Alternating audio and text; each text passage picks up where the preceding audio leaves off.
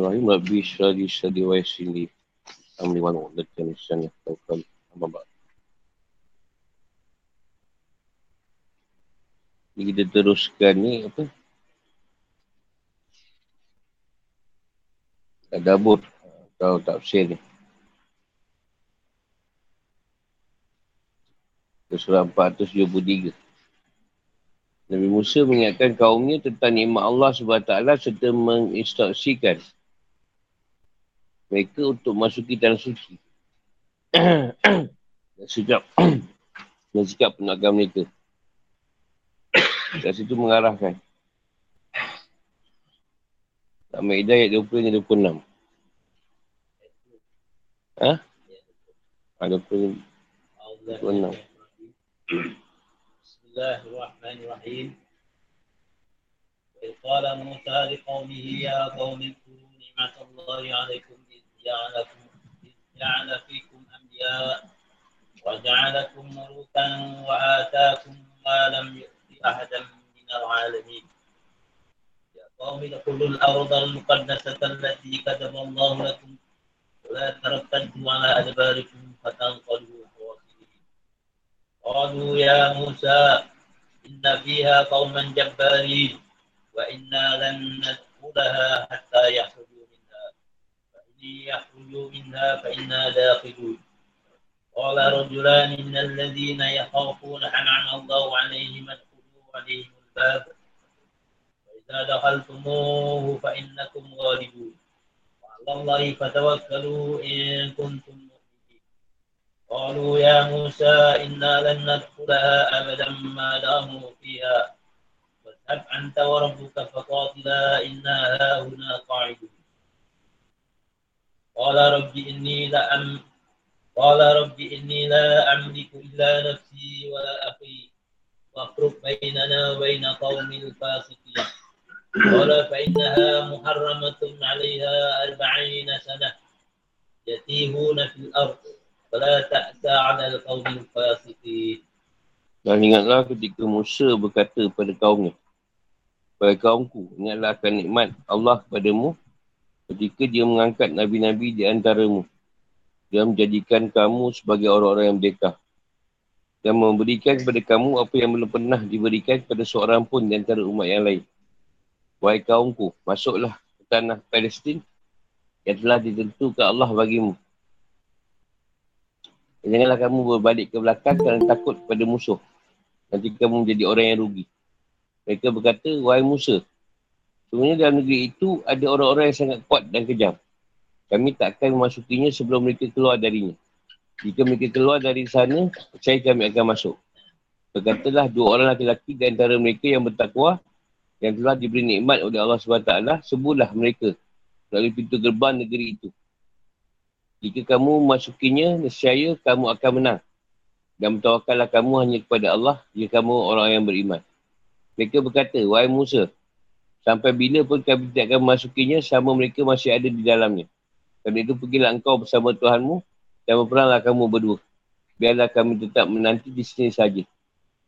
Dia, yang ini Musa, berkata, Ya Tuhanku, aku hanya menguasai diriku sendiri dan saudaraku. Sebab itu pisahkanlah dari kami dengan orang yang fasik itu.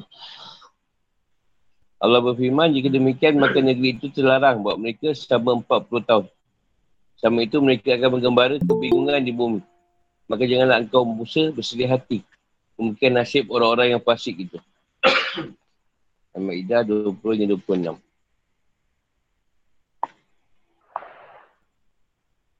Ija'ala fikum ambiya. Ini maksudnya Allah SWT angkat daripada manusia ni berapa Nabi? Muduka. Orang yang bebas dan merdeka. Jadi, boleh memiliki dan menguasai sendiri diri kalian. Atau benda dan keluarga. Serta menjadi orang yang memiliki pembantu dan pelayan. Setelah sebelumnya, kalian menjadi para hamba dan babu. Di kalangan orang-orang Kipti. Ini berkaitan orang Yahudi lah. Asal dia hamba.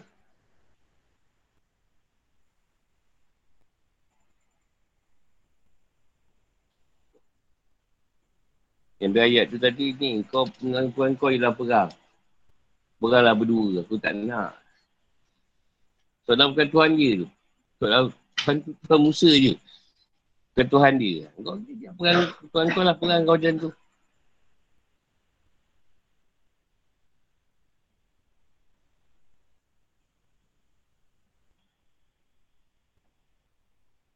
Atakum malam.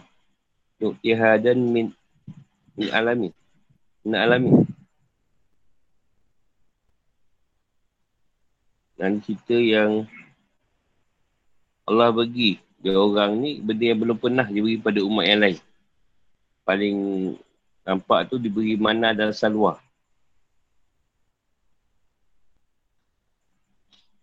Itu pun dia kata uh, asyik makan tu tak ada makanan lain.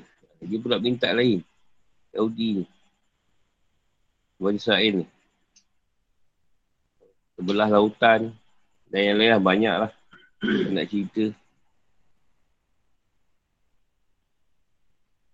Allah Al-Muqaddasah. Tanah disucikan. Ini cerita apa? Itu Maqdis. Al-Lati kata Allahu lakum. Allah perintahkan untuk masuk masuk. Iaitu Tanah Syam. Wala tatadu ala adbarikum. Jangan kalian berbalik. Atau berpatah balik ke belakang.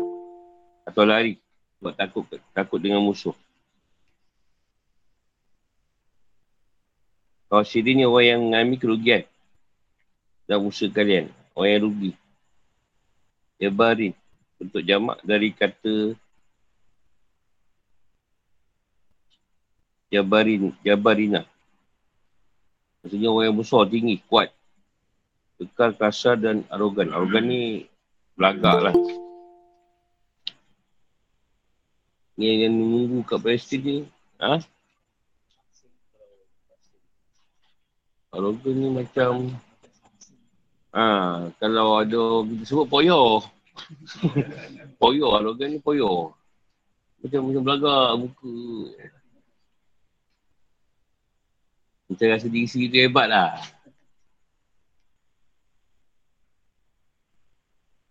Wala rajulani rajulani min minal minal ladina yakhafun. Ini orang laki-laki. Orang laki-laki ni ialah Yusha dan Talib. Ini antara nakib lah. Kalau dia panggil nakib, kalau pada Isa panggil Hawariun. Dia berjumlah belah orang. Dua orang ni yang diutus Nabi Musa untuk jadi spy lah. Dia tengok kat Baitul Maqdis tu. Cik maklumat. Berkaitan dengan keadaan Jabal, Jabal Birah. Yang tinggi yang besar dan kuat. Yang menjamin tanah suci. An amallahu alaihimah.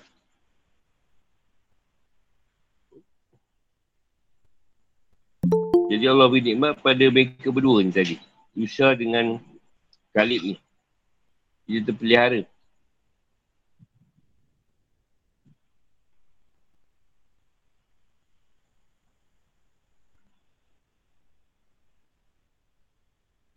Dan tidak apa, tidak membocorkan maklumat yang mereka dapatkan tentang Jabal Bira tersebut. Sebab Musa minta dia orang ni pergi pergi apa? Pergi mengisik tu, tengok maklumat tu. Yang beritahu orang lain, bagi pada dia je. Yang lain semua melanggar. Ada cerita dengan orang lain pula. Pasal kehebatan orang yang jaga tu. Artinya kaum dia takut. Hulu alaih. Hulu alaihimul babah. Masuklah pada mereka melalui pintu gerbang kota. Janganlah kalian takut pada mereka. Mereka hanyalah jasa-jasa tambah hati dan akal fikiran. Kuatlah tapi tak tak bijak. Kuat je lebih. Jadi kalau dia ikut apa yang Allah arahkan tu, dia orang boleh menang. Dia dah takut. Fa'idha adalah tumu ufa'inakum radibun. Dan kalau kau masuk, kau adalah orang yang menang. Yang mereka berdua mengatakan hal ini dengan dilandasi keyakinan atas pertolongan Allah SWT dan nama realisasikan janjinya. Inna ahuna qa'idun. Jadi kaum dia kata, kami tak nak pergi. Tak duduk sini je. Tak mau ikut perang. Kata kuala, tapi ini la, la amliku illa illa nafsin wahi wa ahi. Jadi Nabi kata, aku aku tak boleh menguasai yang lain. Dia akan diikut sendiri dengan saudara dia je. Musa kata. Tuan aku tak tak boleh paksa kata dia. Aku minta Allah beri keputusan. Degil lah, dia degil.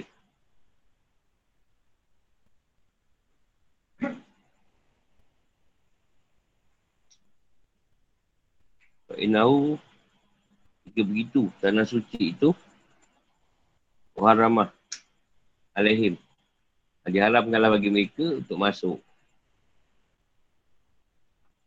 Yatihun dalam keadaan bingung tak tentu arah Bala tak sah. Yang kamu bersedih hati, susah dan gelisah. Jadi sebab dia tak, tahu tak mau masuk, dia orang ni dia haramkan masuk. Sehingga 40 tahun. Dan dia orang mengembara lah dalam dunia ni. Dan kadang bingung. Tak tentu hal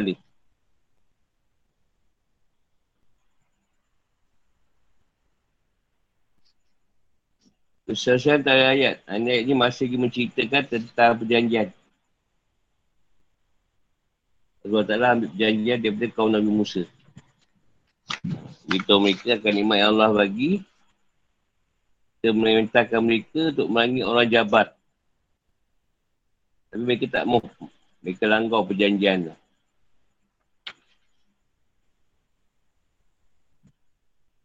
Allah SWT menegakkan dan memaparkan bukti tentang kebenaran.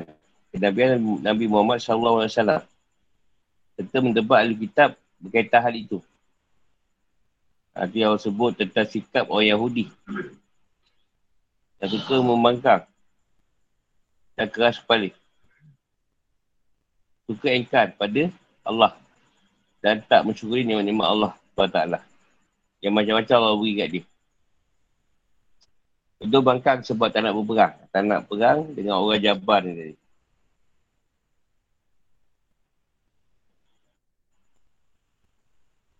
Kita ni ialah sebagai sebagai penghibur lah bagi hati Rasulullah SAW.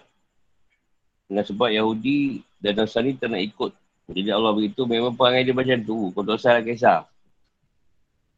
Jadi Rasulullah kata dia rasa ni sangat. Rasa apa macam Eh, susah lah dia ni. Dia dah tahu perangai dia macam tu, Yahudi ni tak payah nak ikut sangat. Buat sakit hati je.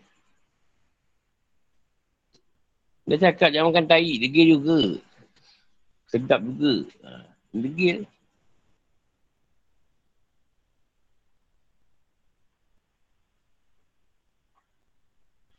Tak sudah penjelasan. Ini saya ambil secara kupasan je lah.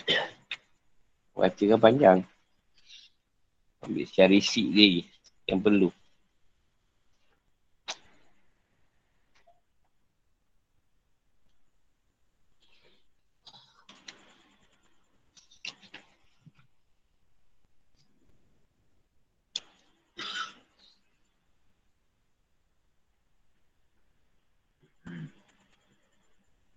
Ibrahim Muhammad sebutkanlah pada Bani Israel dan kepada segenap umat manusia yang nak wahmu sampai pada mereka. Waktu Nabi Musa berkata pada kaumnya, setelah ia menamatkan mereka dari kezaliman dan penindasan Fir'aun dan kroni-kroni. Wahai kaumku, ingatlah kamu sekalian tentang tiga bentuk nikmat. Satu, ingatlah tentang nikmat Allah SWT pada kalian. Waktu dia mengutus jumlah para nabi dari kalangan kalian. Daripada moyang kalian, Nabi Ibrahim, sampailah para nabi setelahnya. Sampailah ditutup dengan pengutusan Nabi Isa AS. Isa itu SWT mengajukan kepada Rasul yang terakhir. Rasulullah. Muhammad SAW dia berasal dari keturunan Ismail, putri Ibrahim. Sementara Bani Israel adalah keturunan Yaakob bin Ishaq bin Ibrahim. Semua para Nabi Bani Israel setelah Nabi Musa adalah berpandukan pada kitab Taurat. Dan sedia maklum bahawa kenabian memberitahu beberapa hal gaib yang bersifat masa akan datang. Sama ada melalui wahyu atau ilham dari Allah SWT. Kesimpulannya adalah pengurusan Nabi pada suatu umat tidak ada yang menyamai. Seperti pengutusan pada Nabi yang terdapat pada umat Bani Israel. Yang apa yang ditetapkan pada Rasulullah tak sama. Macam Nabi-Nabi Bani Israel. Dua Allah SWT, dua Allah SWT jadikan kalian sebagai orang yang merdeka. Nah, sebelum tu korang adalah hamba yang berada di tangan bangsa Kipti.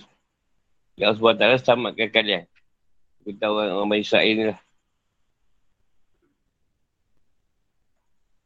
Itu anak bagi orang Yahudi ni atau orang di Israel ni jadi mangsa yang kuat. Dan ada kekuasaan sendiri. Bukan lagi menjadi hamba. Sampai dia orang ni dapat tempat tinggal. Dan ada pula yang ada pembantu pula.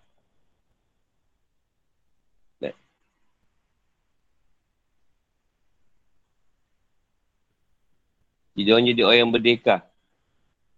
Niki apa yang mencukupi.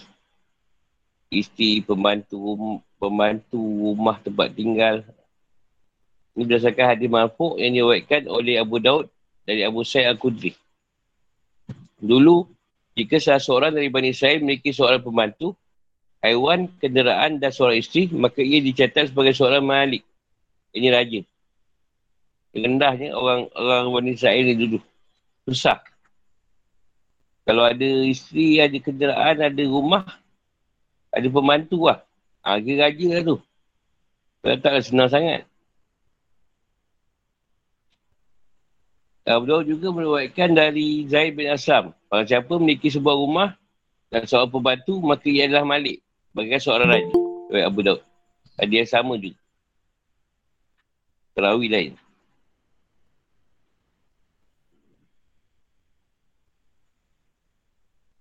Tiga Allah SWT beri mereka apa yang belum pernah diberikannya kepada seorang pun dari umat-umat yang lain pada masa itu.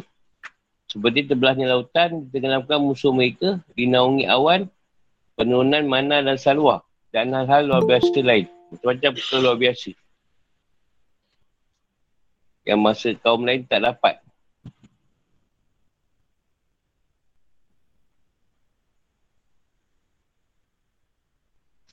Jadi Allah suruh Nabi Musa perintahkan mereka masuk tanah Palestin. Dan lawan musuh dalam tu. Supaya dia orang ni ada tempat. Ada tanah. Dalam suci tadi, Baitul Maqdis. Untuk di tempat tinggal. Bukanlah untuk dimiliki, tapi boleh boleh digunakan. Tapi bukan milik yang kekal. Kerana Baitul Maqdis ada tempat menetap para Nabi dan rumah umat beriman. Allah SWT telah bagi dan menyebutkan dan menentukan tanah suci untuk kalian.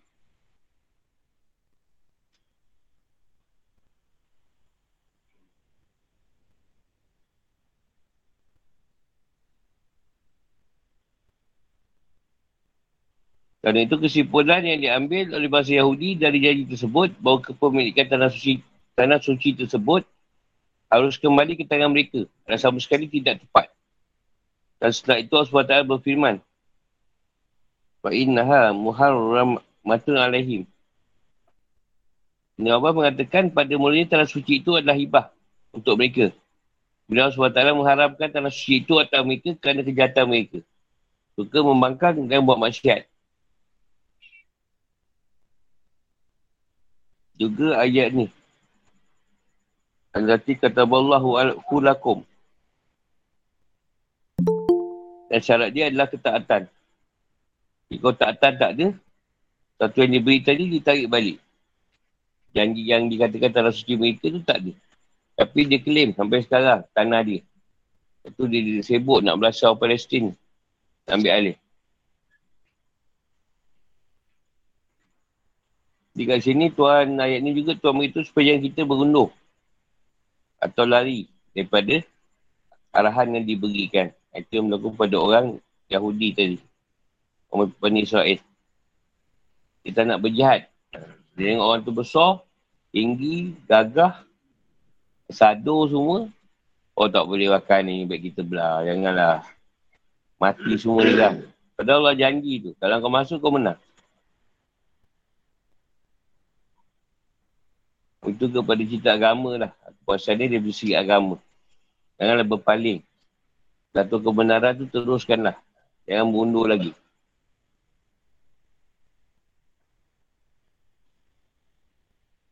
Penakib ni atau utusan Nabi Musa ni tadi yang melihat dalam transaksi itu adalah kaum yang tinggi besar dan kuat. Hanya panggil orang Jabari atau Jababirah. Mereka berasal dari bangsa kanan. Jadi bila ceritakan benda tu, kaum Musa jadi takut. Takut nak berperang. Dan mereka tidak akan masuk syurga sebelum unta masuk ke dalam lubang jarum. Al-Araf 40. Memang tak ada lah masuk dia tadi. Unta nak masuk lubang jarum. Maksudnya tak ada peluang lah kau masuk syurga lah. Macam tu lah. Yang harap.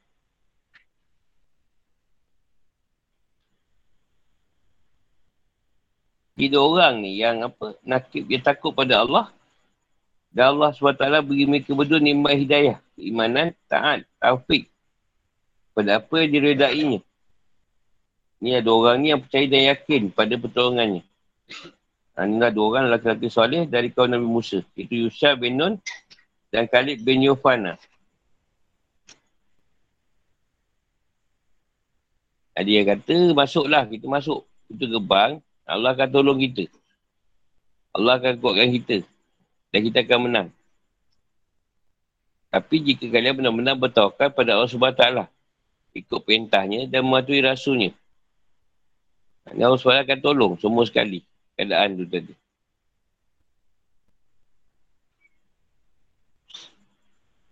Bertawakal ni sifat yang tinggi bagi orang yang beriman. Kita dah usaha dah, tawakal lah. Masuk tu nasib lah. Mati-mati lah.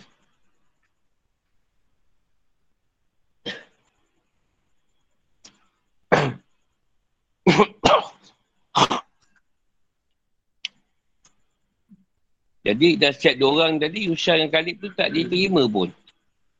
Ibarat angin yang lalu saja pada mereka. Mereka takut dengan orang Jabar tadi. Yang besar-besar tinggi tu.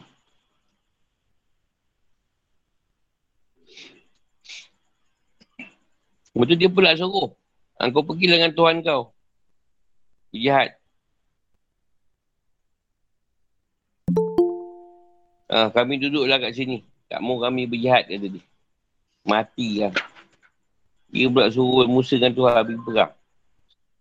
Yang Musa geram. Sedih. Macam apa aduk di satu. Ha, bila dah Musa dah sedih tu. Dia dah ngadu dengan Tuhan tadi. Atau yang dia kata, Tuanku sebenarnya tidak menguasai menaikkan diriku dan suaraku. Tak boleh dah nak seru dia orang ni. Jadi yang macam bersetuju dengan Musa ni, Usha dengan Khalib je. Sikit sangat. Dua orang je. Musa minta dengan Allah ni tadi. Pergilah hukum, tentukan keadaan dia dan orang pasik ni tadi. Yang tak mau taat kepada Allah ni. Jadi perkataan ini mengandungi makna doa yang tidak baik atau kutukan dalam mereka. Musa bila dah marah, ada doa minta dengan Tuhan macam mana. Itu masalah lah tu. Dia Nabi atau Rasul ni berdoa yang tidak baik. Yang dia minta maka jauhkanlah dan pisahkanlah antara kami dengan mereka. Dan selamatkanlah kami dari mereka sehingga kami tidak berada bersama-sama mereka lagi. Dia pun bosan dengan keadaan kaum ni yang macam tu perangai. Dan samakanlah aku dari kaum yang zalim. At-Tahrim 11. Jadi Allah terima doa Nabi Musa tu tadi. Dan kalau macam tu dan kau minta. Dia katakan tanah suci ini haram bagi mereka masukinya selama kurun. Ini waktu 40 tahun. Dan empat betul tadi akan kebingungan. Tak tahu arah di, di sebuah gurun searah yang gersang dan tandus. Jadi ibarat mana ni gurun lah. Atau amparan daratan yang luas yang membingungkan. dan menyesatkan tanpa tahu arah. Diceritakan bahawa kononnya mereka 40 tahun berpusing-pusing, berputar-putar saja. Di kawasan seluas 6 fasak. Ibn Abbas mengatakan 9 fasak. Sehari mereka berjalan dengan susah payah sehingga ketika mereka kelelah, bosan dan memasuki waktu petang, mereka dapati diri mereka berada tempat semula. Ada pusing-pusing balik kat situ balik. Tempat yang mula-mula dia berjalan tadi. Kadang dia jalan pada malam hari, kadang pada siang hari. Eh, kalau malam tu ada sikit cahaya je yang dia nampak. Kalau sehari tu ada awan pun tetap panas rasa dia. Sedangkan untuk keperluan makan mereka, Allah SWT turunkan makanan mana dan salwah. Kita cerita lah tak bersih dulu tu. Hingga lah mereka semua meninggal dunia dan hanya tinggal berapa orang je. Apa 20 orang tinggal. Kalau diceritakan jumlah mereka ni asal sebanyak 600 ribu orang. Biaru meninggal dunia di padang atid tersebut. Berselang satu tahun setelah itu dari Musa pula meninggal dunia di padang atid juga. Kematian tersebut merupakan rahmat bagi mereka berdua dan sekaligus azab bagi orang lain. Waktu itu Nabi Musa mohon pada Tuhannya supaya ia didekatkan ke tanah suci tersebut dengan jarak sejauh dia para kikil. minta dekat dengan tanah suci. Supaya dapat dimakamkan dia kat tanah suci tu. Dekat dalam Baitul Maqdis. Allah pun memperkenalkan doa itu. Setelah usia 40 tahun, Yusha ditabiskan sebagai seorang Nabi. Jadi diperintahkan untuk merangi orang Jabat yang menemui peristiwa waktu itu. Ajab. Yusha ni bawa orang dia bergerak untuk merangi kaum Jabat. Perangan itu berlangsung pada hari Jumaat. Kononnya matahari dihentikan laju pergerakannya berapa saat. Sampai Yusha selesai memerangi mereka. Imam Ahmad dalam musnadnya melibatkan sebuah hadis. Sesungguhnya matahari belum pernah ditahan laju pergerakan jalannya kecuali untuk Yusha. Pada beberapa malam di mana ia berjalan menuju ke Baitul Maqdis. Jawab Imam Ahmad. Matahari tu jadi perlahan. Pergerakan dia. Janganlah kamu bersedih hati memikirkan nasib kaum yang membakar tersebut atas keputusan yang aku tetapkan terhadap mereka. Kerana mereka memang layak dan berhak mendapatkannya. Azam Syari dan yang lain cuba memunculkan pertanyaan. Bagaimana penjelasan untuk mengkompromikan dan menjelaskan antara ayat ini. Fa'innaha muharramatun alaihim alati kataba Allah kataba Allah ulakum untuk beri dua jawapan pada ayat tersebut. Satu maksudnya adalah tanah suci tersebut ditetapkan oleh Allah SWT untuk kalian dengan syarat kalian berjihad melawan orang-orang yang mendiaminya waktu itu. Atau mereka menolak untuk melakukannya, jihad tersebut. Dua maksudnya adalah tanah suci itu diharamkan bagi mereka selama 40 tahun. Jika jaga waktu 40 tahun itu telah berlalu, berlakulah apa yang ditetapkan oleh Allah SWT untuk mereka. Fikir kehidupan atau hukum. Ha, jadi ayat ni tetap untuk mengecap orang Yahudi ni tadi. Hukum tentang Allah SWT. Dan juga enggan mengikut perintah Allah dan Rasul ni. Pihak pun tak mau. Mereka ni orang yang lemah dan takut untuk melangi pada musuh. Padahal dengan mereka ada kalimullah. Ada Nabi Musa. Musa cakap apa pun tak masuk kepala dia. Padahal mereka tengok sendiri apa yang Allah SWT buat terhadap musuh mereka Fir'aun. Tapi tak percaya lagi. Ini yang menunjukkan keburukan watak dan perangai orang Yahudi. Yang suka melanggar perintah Allah SWT. Nabi Musa ada kan? Apa nak apa nak takut? Tak ada pun. Masalah tuan kau ni Musa. Dia cakap macam member. Salah Tuhan kau ni. Dia macam suruh pula. Kita aku Tuhan ni. Kena kata Tuhan Musa pula. Aku pegang berdua.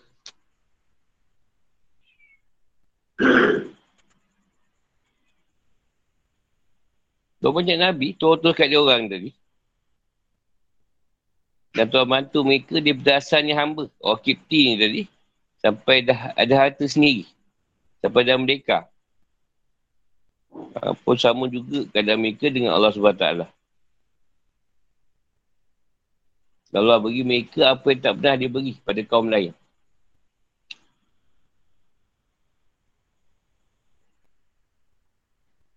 Cerita dia sama juga lah macam tadi.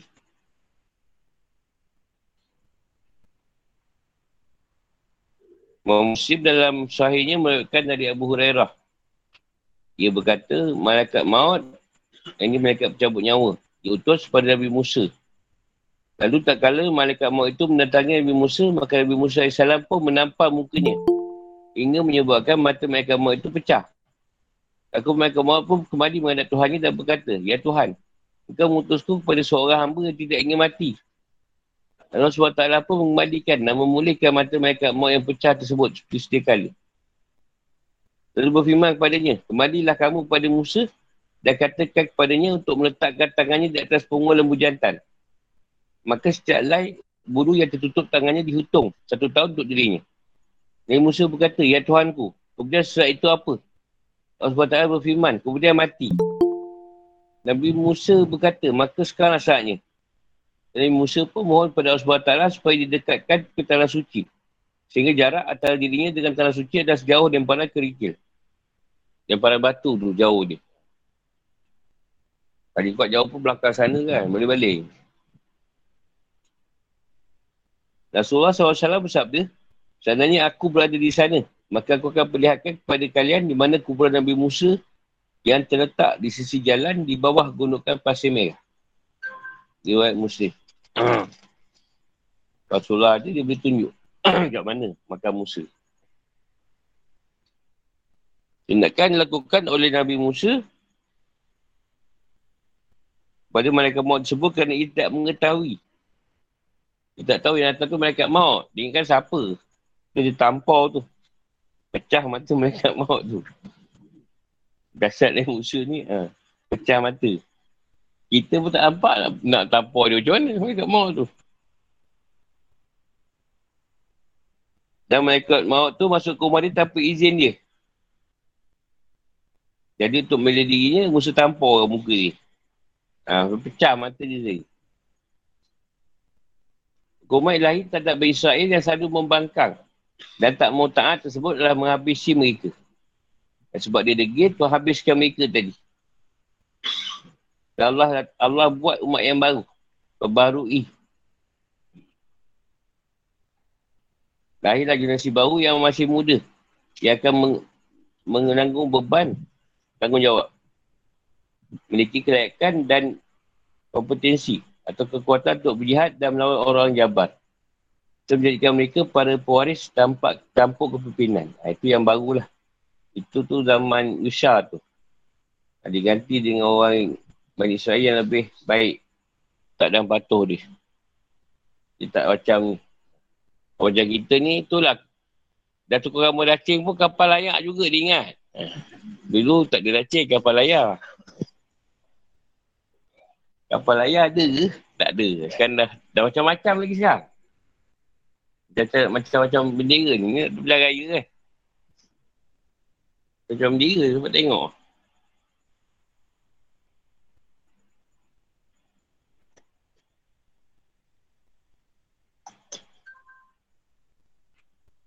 Jual lah.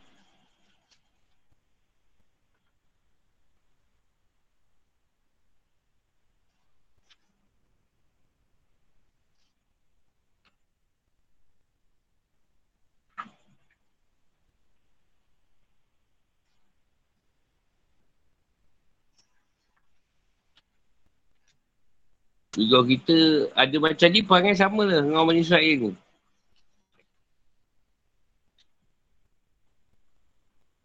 Kalau sekarang pun lagi ramai perangai macam tu. Lagi teruk lah.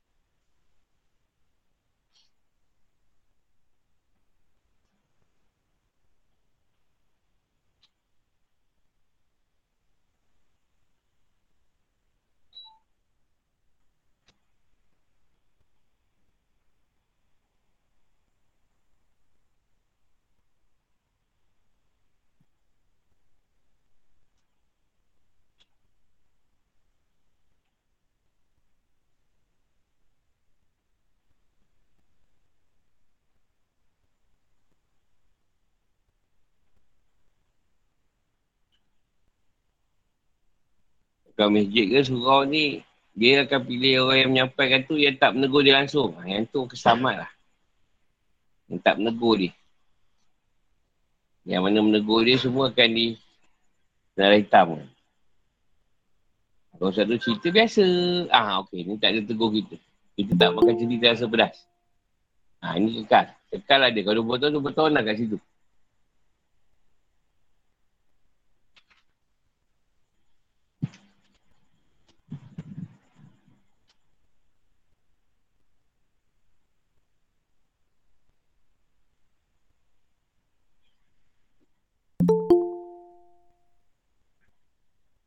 Dan kau kampung kan masalah kan tak kerja kahwin ke kau, kau buat kerja orang tak datang. Kan kau tak kerja kan, kau mati kan kau tak datang. Ha, kan benda tu kan salah sebenarnya. Bukan kira macam tu.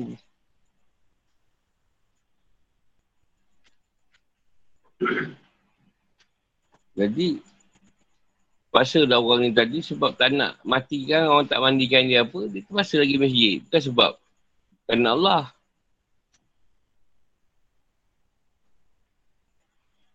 Nah ni bagus. Kau tak tahu tak apa kerja kahwin.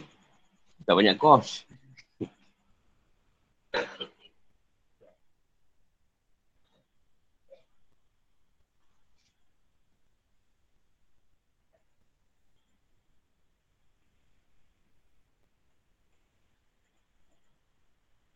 Banyak masalah nak dibetulkan dalam masyarakat. Bila pemakanan tu berlaku, kita agama dibawa, hukum adat tu dikuatkan lagi. Ha, jadi tu yang yang buat agama dia sesat. Yang buat hukum adat dia menang pula.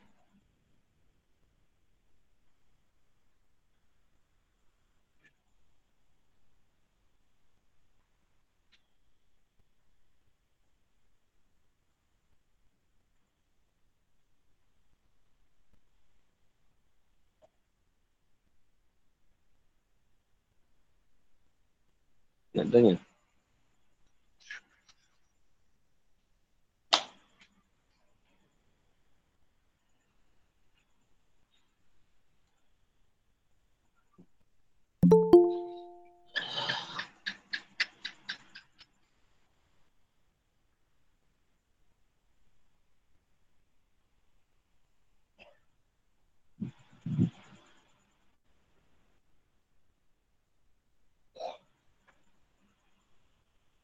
Yahudi ni mana-mana bangsa pun dalam dunia tak suka dia.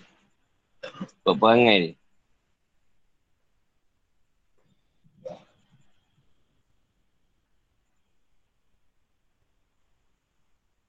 Eh, bukanlah semua. Ada yang elok.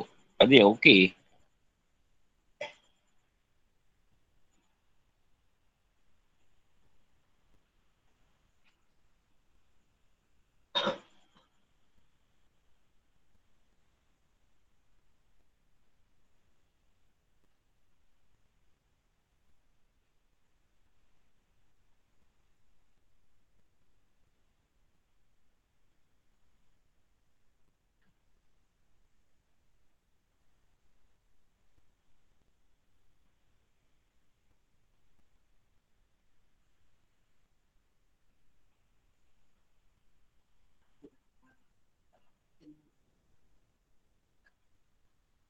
Isu apa? Patin. Macam, oh, macam Vladimir Putin. Isu Palestin. Tanah suci.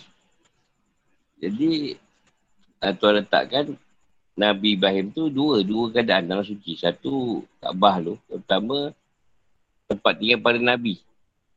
Ah, tu dia letakkan dekat terdekat ni lah, Palestin. Jadi boleh kata kesuatan Nabi tu kebanyakannya kat Palestin. Tempat tinggal dia asal dia. Ha.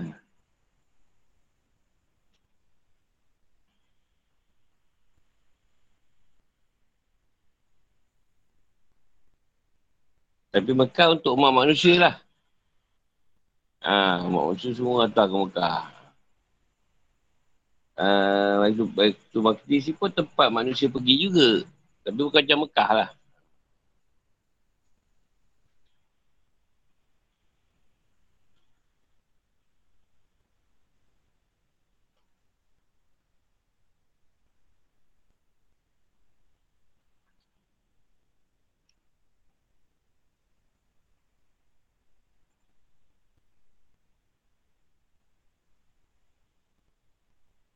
Di barat lah kalau kita ambil cerita, barat dah ada bumi ni jadi, Allah firman, mana tempat yang sesuai untuk para Nabi duduk. Ha, untuk tanah suci dia kata. Ha, tanah di Palestin menyaut. Cuma Allah tanah di Bekah yang nyaut.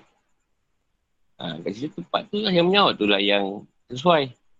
Kalau disebut dekat dekat apa? Dekat Johor, Johor lah. Tak ada. Johor tak nak menyaut, tak sanggup. Sebab dia tak sanggup nak nyaut.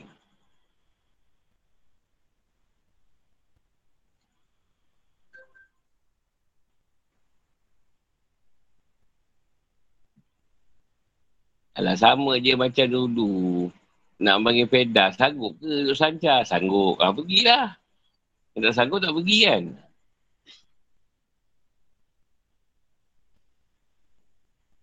Terus pergilah berbondong-bondong. Duduk kat tanah pedas berbuka tu. pergi.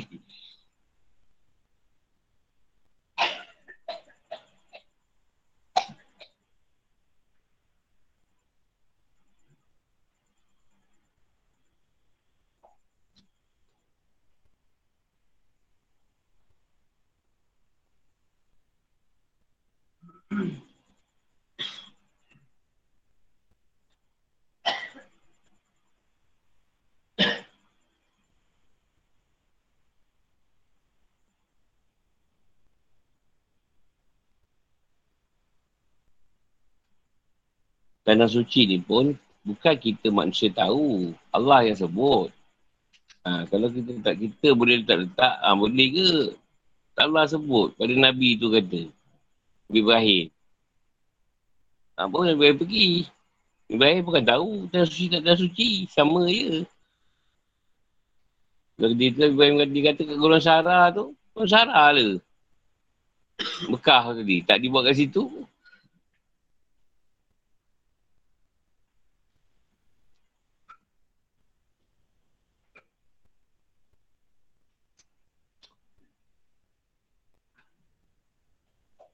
Macam sini dulu, saya sejarah dulu, jadikan cerita. Nampakkan tanah tu ada tanah lembu. Malam lah. Masa luar lu ada, tanya dia, ada ke tanah yang ni? Dia kata ada kat dalam. Tengok betul dalam alamat tu. Tu cerita sini ni. Tak boleh, itu jalan tu. Ada je orang nak jual. Yang boleh tu tepi sana tu.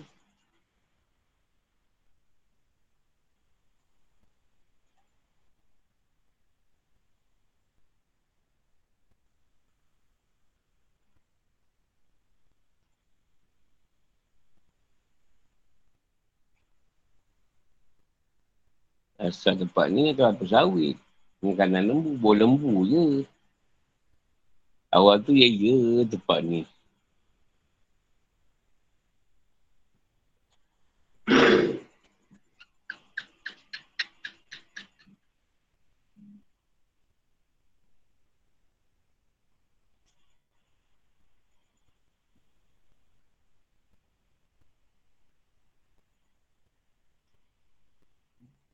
Lagi tanya.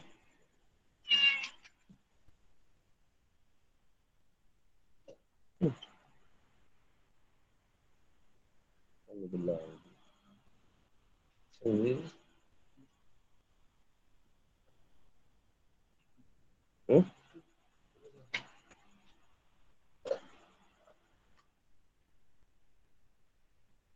Masuk ni kisah Habil dan Kabil dah tidakkan pembunuhan pertama kali di muka bumi. Kriminal ni jenayah. Dalam Ma'idah ayat 27 hingga 32.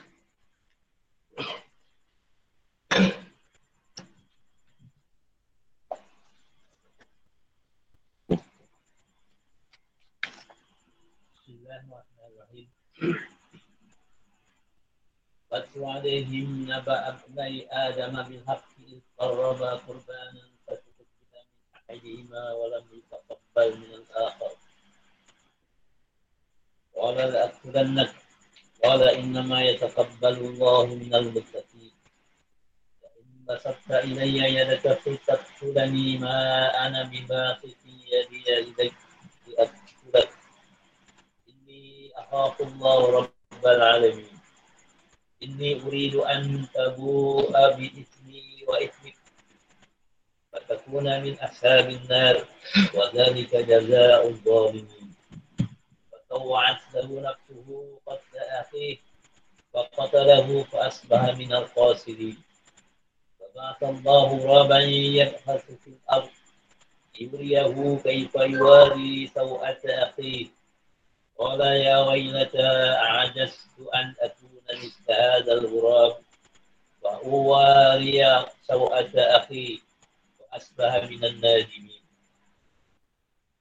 من أجل ذلك كتبنا على بني إسرائيل أنه من قتل نفسا بغير نفس أو فساد أو فساد في الأرض فكأنما قتل الناس جميعا ومن أحياها فكأنما أحيا الناس جميعا. وقد جاءتهم رسلنا بالبينات ثم إن كثيرا منهم بعد ذلك في الأرض لمسرفون. Dan ceritakanlah Muhammad yang sebenarnya kepada mereka tentang kisah kedua putera Adam. Ketika keduanya mempersembahkan korban, maka korban salah seorang dari mereka berdua habis diterima. Dan dari yang lain, Qabil tidak diterima. Dan dia Qabil berkata, sungguh aku pasti membunuhmu. Dan Habib berkata, sungguhnya Allah hanya menerima aman dari orang yang bertakwa. Sungguh jika engkau Qabil menggerakkan tanganmu kepadaku untuk membunuhku, aku tidak akan menggerakkan tanganku kepadamu untuk membunuhmu. Aku takut kepada Allah, Tuhan seluruh alam. Sungguhnya aku ingin agar engkau kembali dengan bau dosa membunuhku dan dosamu sendiri. Maka engkau akan menjadi penghuni neraka. Itulah balasan bagi orang yang zalim. Maka nafsu Kabil mendorongnya untuk membunuh saudaranya. Dan dia pun benar-benar membunuhnya. Maka jadilah dia termasuk orang yang rugi. Dan Allah mengutus seekor burung gagak menggali tanah untuk memperlihatkan kepadanya Kabil bagaimana dia seharusnya menguburkan mayat saudaranya. Kabil berkata, oh cilaka aku. Mengapa aku tidak mampu berbuat seperti burung gagak ini? Sehingga aku dapat menguburkan mayat saudaraku ini. Maka jadilah dia termasuk orang yang menyesal. Oleh kerana itu kami tetapkan suatu hukum bagi Bani Israel bahawa bang siapa membunuh seseorang bukan kerana orang itu membunuh orang lain atau bukan kerana membuat kerosakan di bumi. Maka seakan-akan dia telah membunuh semua manusia. Bang siapa memelihara kehidupan seorang manusia, maka seakan-akan dia telah memelihara kehidupan semua manusia. Sungguhnya Rasul kami telah datang kepada mereka dengan membawa keterangan-keterangan yang jelas. Tapi kemudian banyak di antara mereka setelah itu melampaui batas di bumi. Al-Ma'idah 27-32.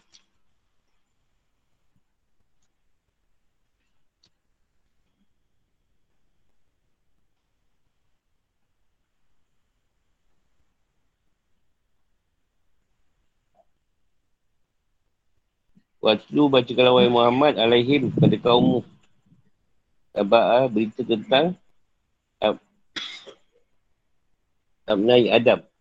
Dua putera Adam, Habis dan Gabil. Bilhaq. Buat tu iza karba. Kurban. Kurban. Ini Allah nak mereka berdua ni sediakan sekorban. Atau awal sembelihan. Nak tengok siapa yang Allah terima. Jadi habis ni korban dia seekor domba. Akabir ni ialah hasil tanaman. Jadi Allah terima korban Kabil. Kabil ni. Yang Kabil ditolak.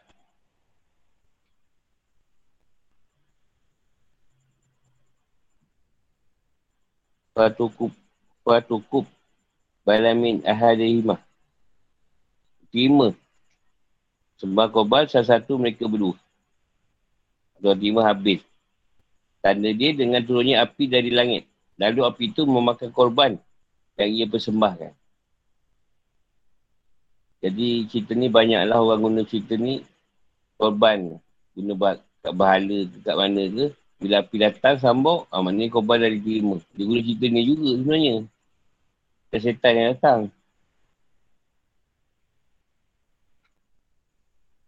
Jadi sebab tak terima, Qabil menyimpan dendam pada Habil.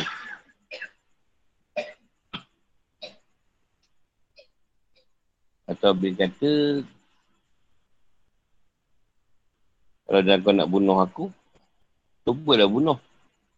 Dan kau akan dapat dosa yang setimpal dengan apa yang dia buat.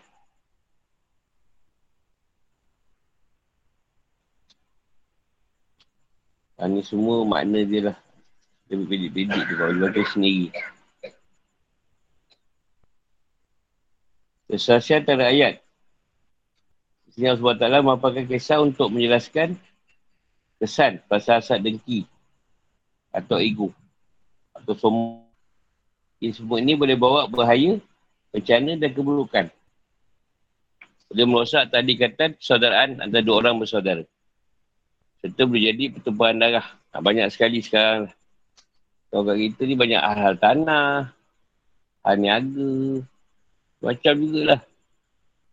Suami isteri, boleh bunuh-membunuh. Dan sebab Allah telah menentukan tentang sifat asad kaum Yahudi terhadap Nabi Muhammad SAW sehingga mereka mereka nak membunuh beliau dan para sahabat. Jadi Allah SWT ceritakan tentang dua putera Adam ni tadi sebagai satu contoh lah pengajaran pada kita atau peringatan. Nak menunjukkan kezaliman yang kaum Yahudi tadi. Yang suka langgar perjanjian. Yang sama lah seperti berlaku pada Habil dan Kabil. Kasih dia penjelasan Allah SWT ceritakan atau beritahu sebab buruk ni sifat asal dan negeri ni tadi pada cerita Qabil maka Qabil membunuhlah Habil secara aniaya. Sebab korban ni tak diterima.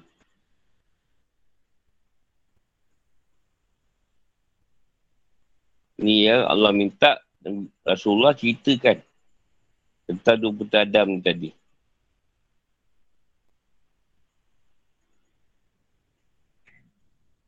bagi kita boleh jadikan ia sebagai satu pengajaran. Kerana firman Allah SWT dalam ayat, sungguh ini adalah kisah yang benar. Al-Imran 62. Kami ceritakan kepadamu, wahai Muhammad, kisah mereka dengan sebenarnya. Al-Kafi 13. Itulah Isa Putera Maryam yang mengatakan perkataan yang benar. Yang mereka ragukan kebenarannya. Surah Maryam 34. Latar belakang kisah ini adalah Allah mensyariatkan kepada Adam untuk menikahkan anak-anak perempuannya dengan anak laki-lakinya kerana keadaan darurat. Dulu, setiap kali Nabi Adam mempunyai anak, selalu lahir kembar laki-laki dan perempuan. Ia pun menikahkan anak-anaknya secara silang. Iaitu anak perempuan dari kelahiran yang dinikahkan dengan anak laki-laki dari kelahiran yang itu. Ha, konon saudara perempuan kembar Habil memiliki wajah yang tidak cantik. Sementara seorang perempuan kembar Kabil berwajah cantik dan jelita. Oleh kerana itu, Kabil pun ingin menikah saudara perempuan kembarnya. Nabi Adam tidak membenarkan hal itu. Dan memberikan pendapat. Iaitu masing-masing, Kabil dan Habil kena sediakan korban. Korban siapa diterima, dia yang berhak menikah dengan si cantik tersebut. Jadi perebutan tentang wanita cantik ni daripada awal dah ada lah. Dan sekarang. Sekarang semua dah cantik, make up banyak. Yang susah-susah tu tak ada make up. Yang kau cantik tu mana nampak dia seorang cantik. Orang ni sebut tak endik. Dan ni tak ada masalah. Dia tua-tua umur 80 kalau make up macam nak darah juga.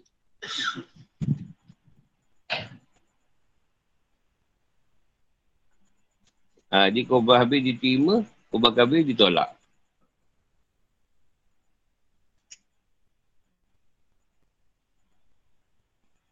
Dan Allah pun menerima korban persembahan Habil iaitu seekor domba yang gemuk. Kerana Habil ni dia tak kuat dia bagus dan keikhlasan ni. Allah tak terima korban Kabil iaitu sedikit tanaman berupa setengah gandum. Ada dia kedekut. Dan kurang ketakwaan dan keikhlasan ni. Kerana nak diterima. Suatu korban yang dipersembahkan tanpa dia nasi takwaan dan keikhlasan. Dia tak kurang takwa dia dan tak ikhlas Kabil ni.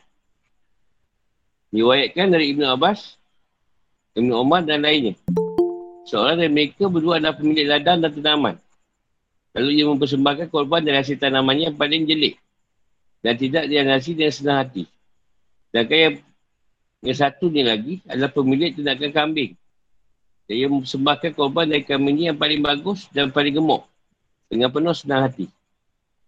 Sebagai ulama mengatakan bahawa kononnya korban yang diterima dan dimakan oleh api datang dari langit. Sedangkan korban yang tidak diterima, tidak dimakan olehnya. Lalu kedua saudara itu pun naik ke atas bukit bersama-sama dengan ayah mereka, Adam. Mereka berdua meletakkan korban masing-masing atas bukit tersebut. Kemudian mereka bertiga berduduk. Duduk, menanti dan memperhatikan korban tersebut. Ya SWT pun mengirim sebuah api Sehingga ketika api itu berada di atas kedua korban yang dipersembahkan tersebut, api itu menjulur ke arah korban milik Habil. Lalu membaunya. Dan membiarkan korban milik Kabil. Dan hal itu Kabil pun berkata kepada Habil, Wahai Habil, korbanmu diterima. Sedangkan korbanku ditolak. Sungguh aku akan membunuhmu. Habil berkata, aku persembahkan dari hartaku yang paling baik. Sementara engkau persembahkan dari hartamu yang paling buruk. Jadi Allah tak terima apa yang kau korbankan tadi. Kalau terima benda-benda yang baik. Allah SWT hanya berkenan menerima dari orang yang bertakwa. Orang yang takut pada hukuman Allah SWT. Dengan cara menjauhi perbuatan syirik. Dan segala perbuatan maksiat. Seperti riak, kedekut, ikut awal nafsu dan yang lain. Allah Ta'ala berfirman, kamu tidak akan memperoleh kebajikan sebelum kamu menginfakkan sebagai harta yang kamu cintai. Al-Imran 92.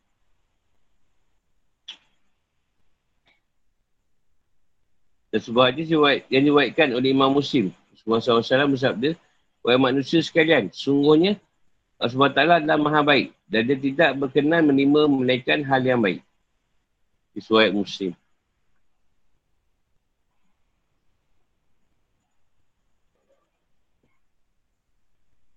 Jadi bila habis kata macam tadi tu, kami marah. Tersinggung. Dan dia ambil sebuah besi dan memukulnya. Dia kata habis, siapa kamu wahai kabir? Manakah keadaan kamu tak ada Allah SWT?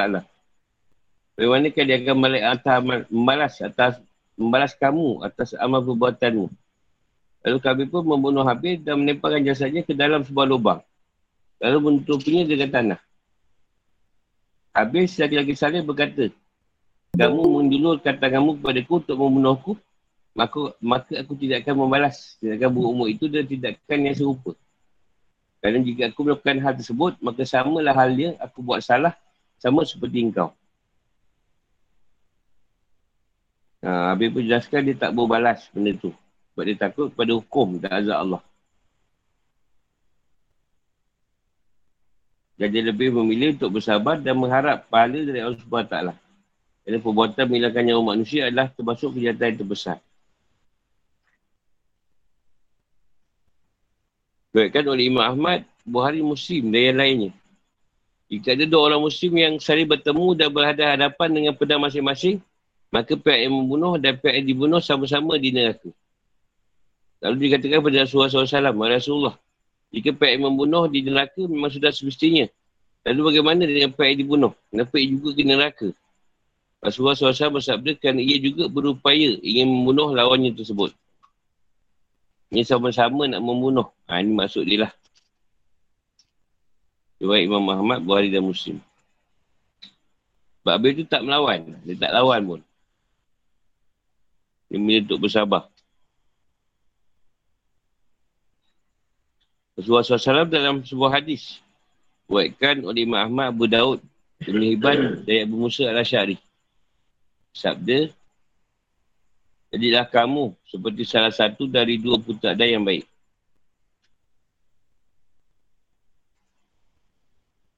Baik Imam Ahmad, Abdul dan Ibn Ibn. Di sini boleh dipahami bahawa Habil berupaya untuk memperingatkan dan mencegah Kabil melakukan pembunuhan dengan tiga nasihat. Itu takut kepada Allah SWT kerana kau mengikut dua dosa. Itu dosa membunuh dan dosa dia sendiri. Sedangkan ketiga termasuk punya neraka dan termasuk orang zalim. Dan Allah SWT mengabarkan semua nasihat tersebut tidak memberikan pengaruh apapun terhadap diri Kabil. Dan tak ada yang boleh menyedarkan dirinya. Jadi Kabil mengikut orang nafsu dia mempertidakkan membunuh saudaranya. Dia menjadilah orang yang mengalami kerugian pada diri dia di dunia maupun di akhirat. Dan Kabil pun kebingungan. Dia merasa seakan-akan dunia ini sempit baginya. Dan tak tahu apa yang harus dilakukan terhadap jasad mayat saudaranya. Lalu ia pun mengambil pelajaran dari pengalaman makhluk lain. Iaitu seekor burung gagak. Hal ini membuktikan kebodohannya. Kenaifan dan keluguannya dan kekurangan wawasan. Itu pengetahuannya. Yang sebab taklah kirimkan dua ekor burung gagak. Burung gagak. Dua ekor gagak tadi bertarung lah. Bergaduh juga. Ekor mati. Jadi gagak yang menang itu pun buat lubang. Satu lubang. Dia masukkan gagak tadi yang mati dalamnya. Dia tutupkan tanah. Ha, jadi Abi peminat tu celaka aku kata dia. Nak nak kubikan mayat pun aku tak tahu. Ha, macam tu lah. Jadi, kalau, jadi dia ambil contoh gagak tadi untuk mengebumikan mayat Kabil tu tadi. Kata dia sehingga aku kalah pada seekor burung gagak. Dan hal pengetahuan dan kemampuan bertindak. Lalu dia pun menguburkan jasad mayat saudaranya. Inilah ia orang yang menyesal apa yang telah diperbuatnya. Inilah hal yang boleh dialami atau biasa dialami oleh orang yang berbuat salah. Atau maksiat dan ia menyesal. Hanya saja pertobatan kabir tersebut tidak diterima. Meskipun terdapat sebuah prinsip yang sudah terkenal dalam sabda Rasulullah SAW. Penyesalan ada sebuah taubat. Zuwayat Ahmad Buhari Al-Hakim dan Bayati. Mengapa? Kerana ia tidak menyesal dan tidak bertaubat dari kemaksiatan. Tapi penyesalannya itu tidak hanya atas pembunuhan saudaranya tersebut. Jadi ia tak dapat apa-apa dari terbunuhnya saudaranya itu.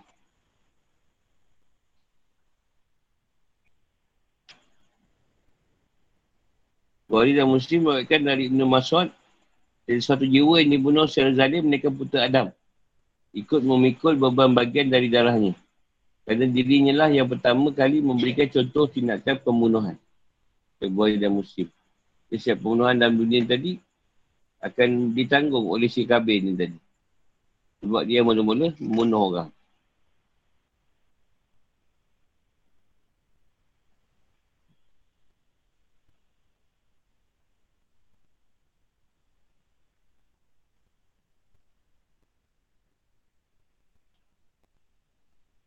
Taurat ada kitab pertama yang mengharamkan pembunuhan.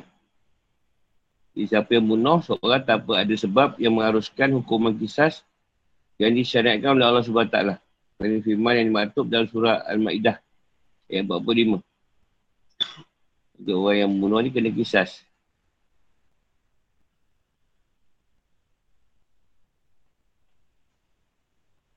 Di sisi Allah SWT tidak ada perbezaan antara satu jiwa dengan jiwa yang lain. Tindakan pelanggaran terhadap satu jiwa seperti melakukan pelanggaran terhadap masyarakat manusia seluruhnya. Dengan itu Allah SWT berfirman, dan bahawa siapa membunuh seorang yang beriman dengan sengaja, maka balasannya adalah neraka jahanam. Dia kekal di dalamnya, Allah muka kepadanya dan melaknatnya serta menyediakan azab yang besar baginya. Anisa 93.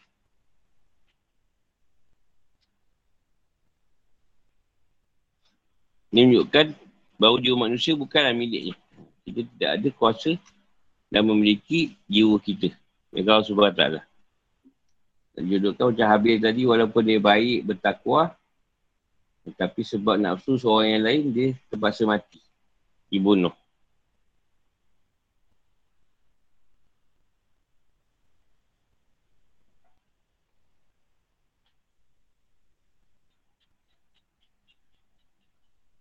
Ini cerita lama lah berkaitan dengan apa? Ini Muhammad dan apa tidak dilakukan oleh Yahudi apa samalah dia cerita benda tu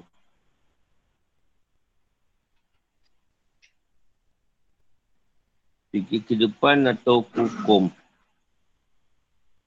jadi tak cerita pasal yang jadikan asal dengki tadi sebagai satu pegangan kita lah. Kita tak jadilah macam kita habis dan habis tadi. Saling musuh-musuh Bunuh membunuh.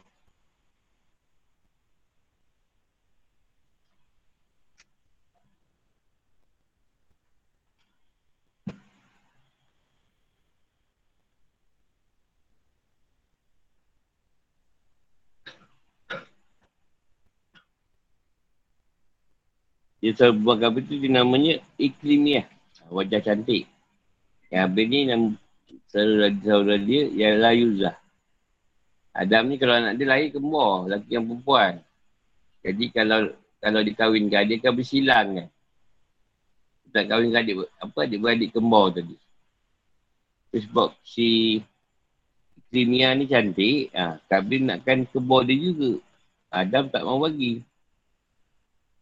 Dia kata dia pula lebih berhak. Nanti Adam suruh, dia sediakan korban.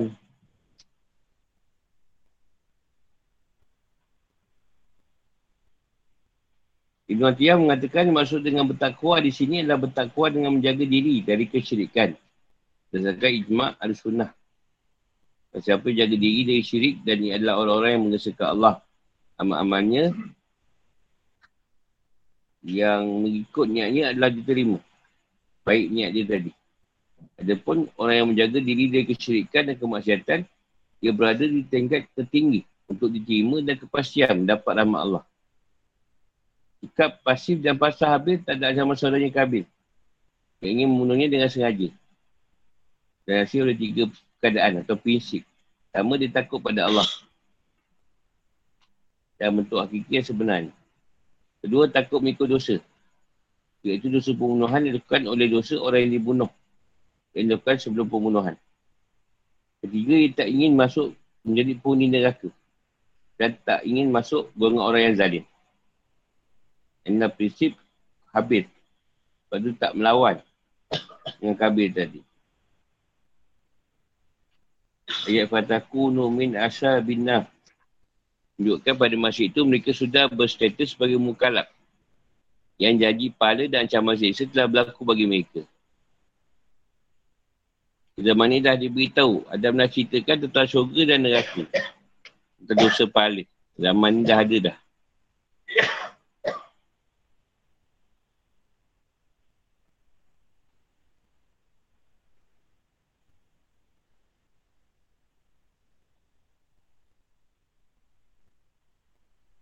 Ba'asallahu gurabah. Ha, ni nak tunjuk supaya kita supaya ambil pengalaman atau pelajaran daripada makhluk yang lain. Contoh macam Kabil, dia ambil contoh daripada orang gagak dia. Kita dah nampak kucing yang kadang orang ambil ni, ah jadi lah. Silap rimau. Silap rimau tu tak ada. Dia tengok rimau tu. Ni ada cara ni, rimau ni. Kalau silap keluar, yang mungkin gayung. Kita pun tak tahu jadi silap gayung. Baca silap lah nama binatang lah apa tengok binatang. Cakap apa cekadak apa entah. Cakap dia tak cekadak tu ada. Dia, dia ni. Kalau kufu tu. Ah, yang cik. Ah, tak tahu tu.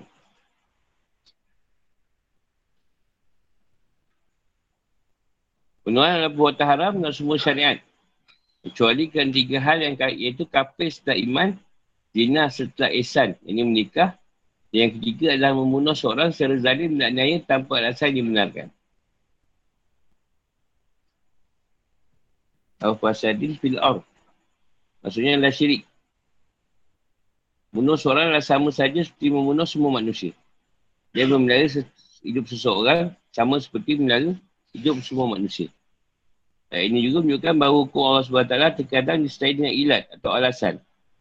Kerana di sini Allah SWT berfirman, Min ajarib zalik. Sungguhnya persyaratan hukum itu kan ilat atau sebab atau alasan. Ada perkara yang berkaitan dengan alasan bagi hukum-hukum yang Allah letak. Allah Allah. Ada lagi soalan?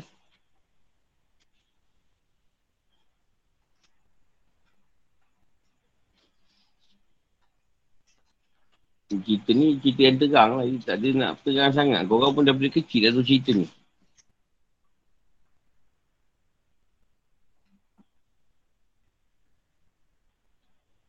Zaman ni orang tak suka bunuh secara direct. Ha, kalau ada duit, upah sniper lah, bunuh upahan. Kalau orang yang ada duit lain pula, cara sihir. Dia tak tahu. Kau buat tak? Kau yang fitnah aku. Itu cara sekarang lah. Cara yang lebih dalam. Lebih halus. Tu wujudlah. Saat kita wujudlah. Santau. Uh, busung. Santet lah. Macam.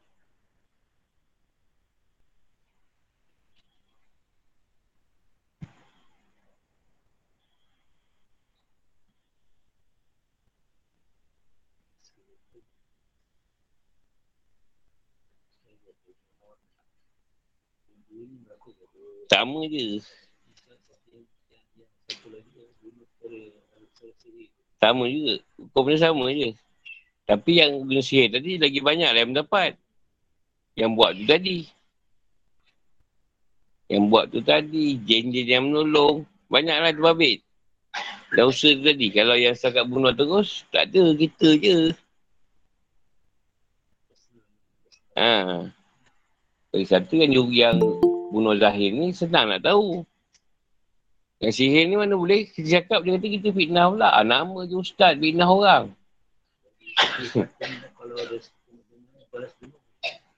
sihir. Kalau sihir ni kena ambil cerita cerita ni lah, cerita habis tadi. Maknanya kita sabar. Sabar. Kita jangan balas balik. Dulu keadaan yang Habil buatlah dengan dengan Kabil ni. Ha, kena sabarlah. Sebab tu wujudnya lah orang yang boleh bantu sihir ni. Tak macam kita lah. Kerja kita kan banyak arah tu je. Mana arah lain. Orang lain tak nak sebab dia dah tanya ustaz lain. Sihir tak mau. Sebab dia kata nanti kena balik kat keluarga dia. Kita je yang ni. Yang sanggup menghadap. Walaupun tutungnya terbalik, tapi sebab kita pegang, Allah tu ada kan? Kan apa nak takut? Duduk senang ledang pun mati juga. Baik kita tolong orang. Agak dia sebut tadi. Berat melihara satu manusia tu, baik melihara seluruh manusia. Walaupun kita tolong seorang ni. Mana tahu dia baik esok, dia berubah. Kan? Banyak ke sini yang kena sihir apa. Jadi elok. Dah belajar lah. Tapi saya punya kerja memang saya titik orang buat tu. Ha? Titik je kan. Nak bagi mati tu Tuhan lah. Sebab kita pun boleh bagi mati. Sama tarik balik ilmu dia cabut. Tak boleh lupakan ilmu dia tu.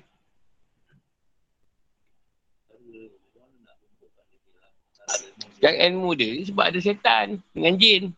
Dah saja setan dia tu. Habis lah. Dia ambil yang baru. Tak sama dengan yang tu. Belasah lagi. Yang kali ni, dapat tahu pula sebab dia ambil kat tempat tu, orang yang keluarkan je setan tu pula aku belasah. Jadi banyaklah dapat belasah. Panjang tau cerita tu. Kau ni ambil, aku nak tahu kat mana kau ambil. Belasah pula yang dia ambil ni. Ada dapat lagi lagi seorang.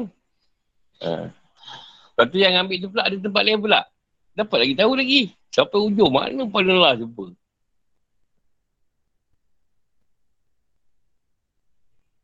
Ha, semua dapat tu. Sampai habis. Yang buat ni, dia tak salah. Kalau tak ada yang tukang buat, takkan dia nak buat. Tak. Kalau tak ada orang buat, dia sakit hati sendiri je. Sakit hati sendiri. Tapi sebab ada orang, tok mo yang boleh membantu si tadi, ah, itu yang berluasa. Jadi yang bersalah ni, orang ni tadi. Kalau asal rezeki ni, kalau kata tak berapa, dia tak macam kabel je lah. Dia dia godok ke apa dengan barang kan. Ya, mati kena bunuh gitu daripada kena sihir. Kena sihir penat tu. Seksa. Makan tak boleh, tidur tak boleh. Pergi hospital, ustaz kata tak sakit. Pening kepala. Pening. Tapi sakit.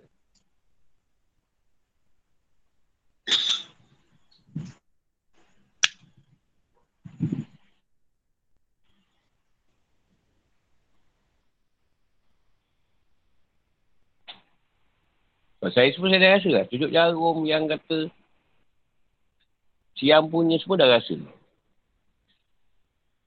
Saya nak serap tu kena rasa dulu. Dapat rasa. cipta. Pada teruk saya ingat saya seminggu tak boleh kencing. Dengan setahun dengan siam. Oh Allah pilih isu betul. Dah naik batu karang lah. Seminggu tak kencing. Ya sebab taklah ni pula. Dia ni suka kita kena dulu. Sebab style dia banyak style di Tajikistan. Aero kalah dulu. Kan? Bahasa lah. Ha. Itu hanya memang, memang instan pun dia cipta. Jadi dia suka sebenarnya dia aero kalah dulu. Ha, jadi kita kena letak teruk lah. Dah kena letak teruk baru dapat keputusan dia. Ha, ini yang masalah ni. Kena titik setahun. setahun teruk lah. Mengasai. Habis orang dah minta tolong. Kau takkan tak tolong. Tak. Ha. Tolong jugalah. Dapat tahu bersih. Kadang-kadang penedor pun tak lepas.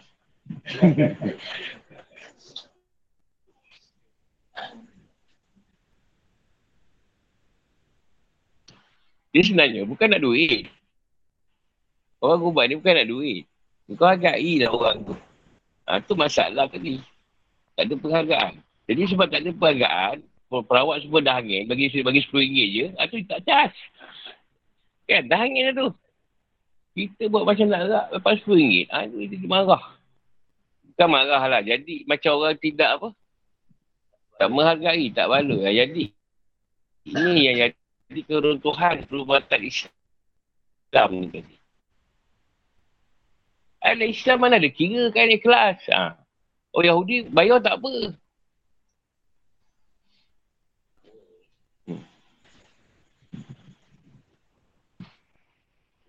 Sebab tu aku suruh korang buka klinik. Jadi bila tengok korang sewa kedai, ah ha, boleh lah dia kira. Kalau kat rumah macam dulu memang ada tu sampul je.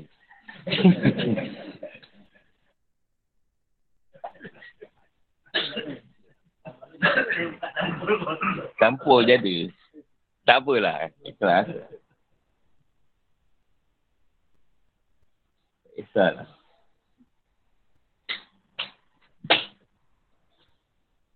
Sebab tu mari disuruh lah. Disuruh letak kita urut. Ada cerita aku panca bekam. Jadi bolehlah meletakkan sedikit harga. Tak upah kat situ. Kau tak, tak boleh. Sebab bekam tu ada. Ada dia punya ni.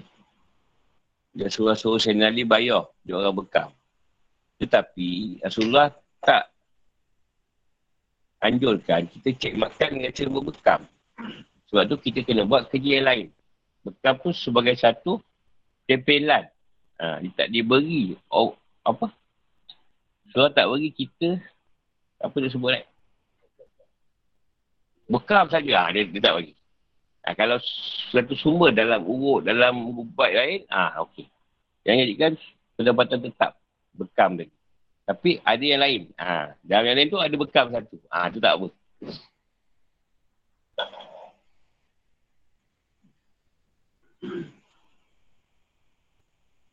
Kita pun ambil murah, tak mahal. Nak tolong orang kan.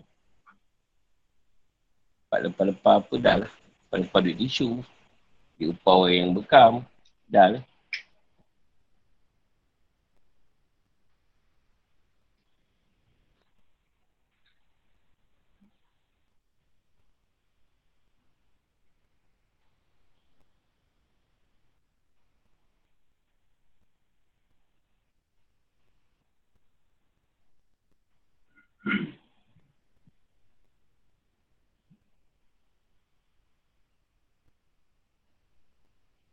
Dalam negara lain, bekam tak ada pun institusi persatuan dia. Malaysia je. Bukan kau nak bekam, kau kena pergi persatuan dia tu. Kalau dia lepaskan, bukan boleh bekam. Wah, macam tu sekali. Tak ada pula Jibril bawa turun cerita tu. Dia kata, suruh lah yang suruh, Muhammad suruh mak kau berbekam. Tak ada pula arti, kau suruh mak kau berbekam, wujudkanlah persatuan. Dah harap-harap persatuan tu boleh lah beri perkesahan. Tukar bekal. Tak ada sebut. Apa tu?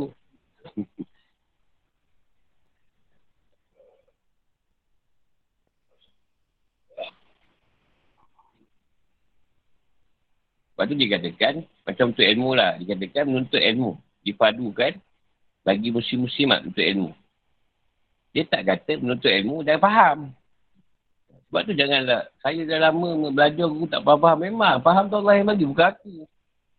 Kadang ada benda aku bukan faham. Buat-buat faham je. Aku pun tak faham juga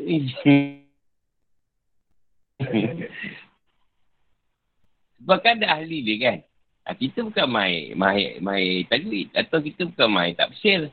Ha, ada ahli dia. Ha, dia boleh cerita lah. Carilah ahli yang boleh cerita tu. Takkan kau tak faham bahasa Melayu dah lah. Tak faham apa dia sebut dah lah. Apa benda kepala. Kan kau nak pergi isi Azhar ke apa. Ha, kalau ada lain kan. Kena kena tahu kan. Ha, tu lain. Ini kau belajar madrasah ni dah lah free. Biasa pun tak ada. Ada biasa dia hujan. Ha, ni paling baru hujan COVID. Ha, tu je. Atas sabar tu beriman lah tu.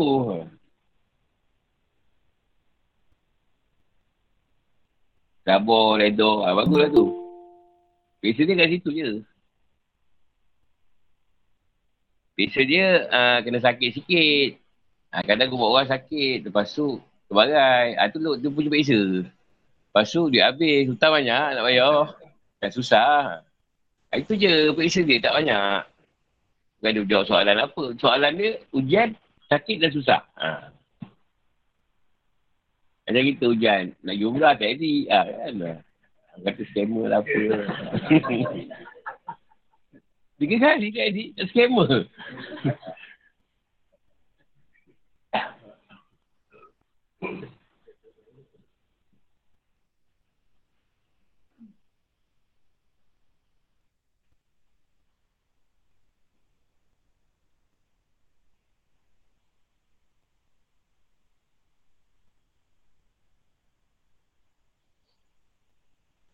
Tapi sihir memang menguasai lah. Tu yang kita nak tak nak terpaksa tolong.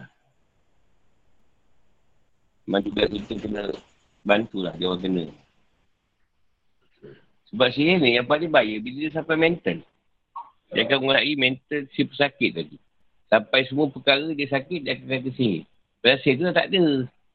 Dah ubat, dah baik. Tapi dia punya mental asal kena dia, pusat dia orang hantar lagi ke? Ah, dia akan akan cari sebab yang sama tau. Padahal sakit tadi Allah bagi ujian je. Bukan sihir lagi. Demam pun sihir. Demam semua ni orang hantar ke Ustaz?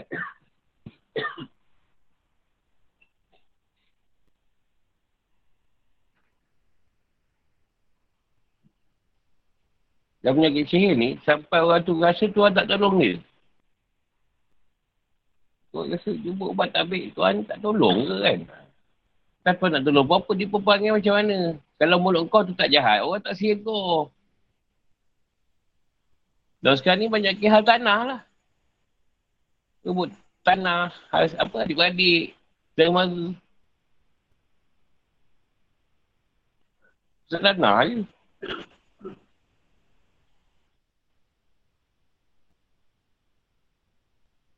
Kalau suami isteri biasa yang ada kahwin dua lah selalu kadang. Tapi kau orang kat sini lah. Bukan orang tempat lain. Tambah gelap sikit. Eh. Suka.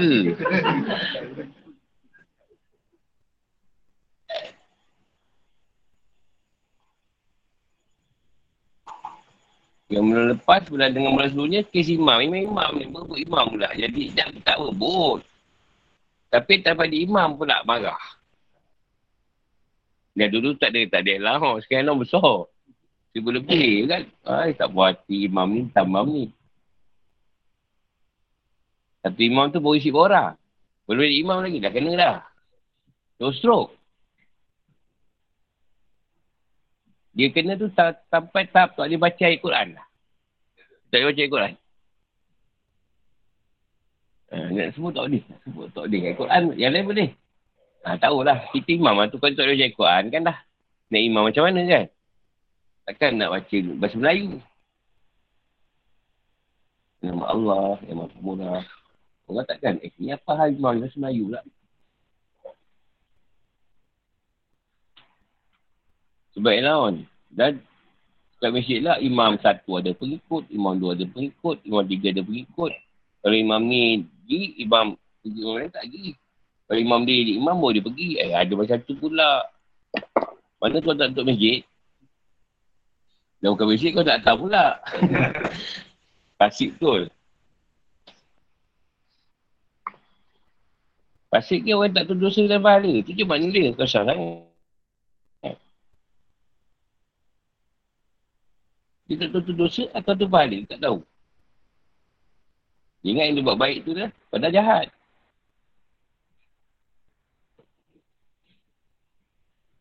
Dia ni jenis macam kalau baca kat Facebook, orang entah siapa tahu dia percaya je. Ha, dia buat cerita tu tau. Cerita. Kau baca kat mana kan? Tu rahsia lah. Tak boleh cerita pula kat Facebook.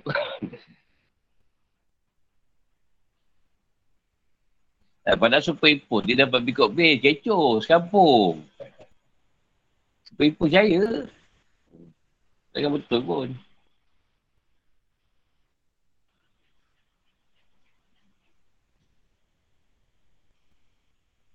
Sampai ada ekor kita, pergi umrah. Dia ni tu memang jahat. Dalam kampung tu. Hantu, dia pergi umrah. Oh, aku tunjuklah gambar kat kau. Kata, gambar kata superimpose. Tak percaya. Mana kau pergi? Kau ni edit. Gambar kau kat Mekah kata je. Dia tu pula pergi sana jumpa lah Nasib Bilal Han. Uh, ambil bergambar dengan Nasib Bilal Han. Nasib Bilal Han pun dia kata sepipus. Orang kampung kata. Apa-apa kau terangkan pun tak percaya. Oh, dia dahsyat kampung tu lah. Sebab kau asal tu tak baik kan. Cuba tiba pergi umrah kan orang macam eh ini tipu ni. Pergi umrah tipu.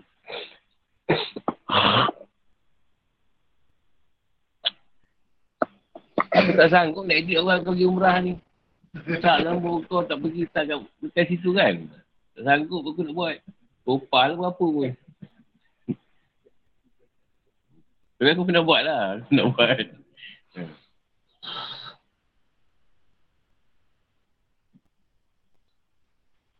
Tanya lagi?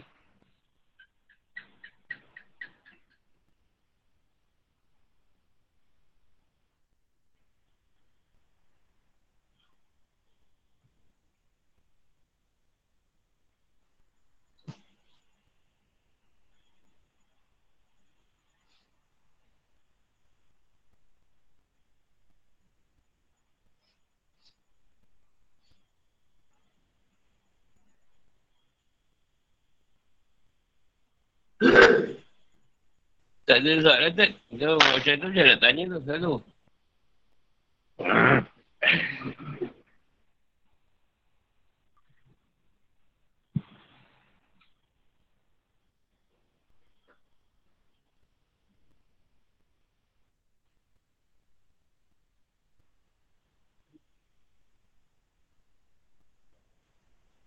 Kau ada lagi? Selesai dah biar.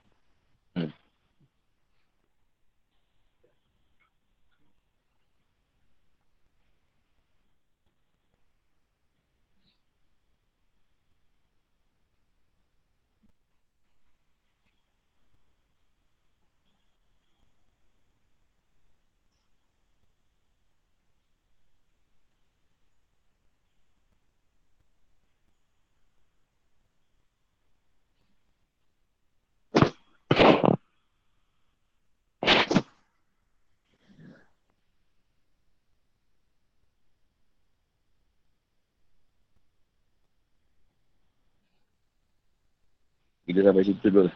InsyaAllah kita sambung selasa. Assalamualaikum warahmatullahi wabarakatuh. Terima kasih, Guru. Lalu kita kopi lagi. Terima kasih guru. balik kat rumah je. Assalamualaikum warahmatullahi Terima kasih Assalamualaikum.